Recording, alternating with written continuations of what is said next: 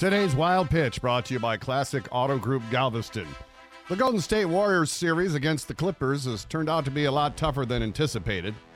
After the team's practice following a Game 5 loss, Coach Steve Kerr was trying to answer questions in the locker room and, apparently not being a fan of Nipsey Hussle, told the boys to turn down the music. Hey Raymond, can you turn the music down real quick? Yeah. Later, he went home and yelled at someone for walking on his lawn. That's today's Wild Pitch.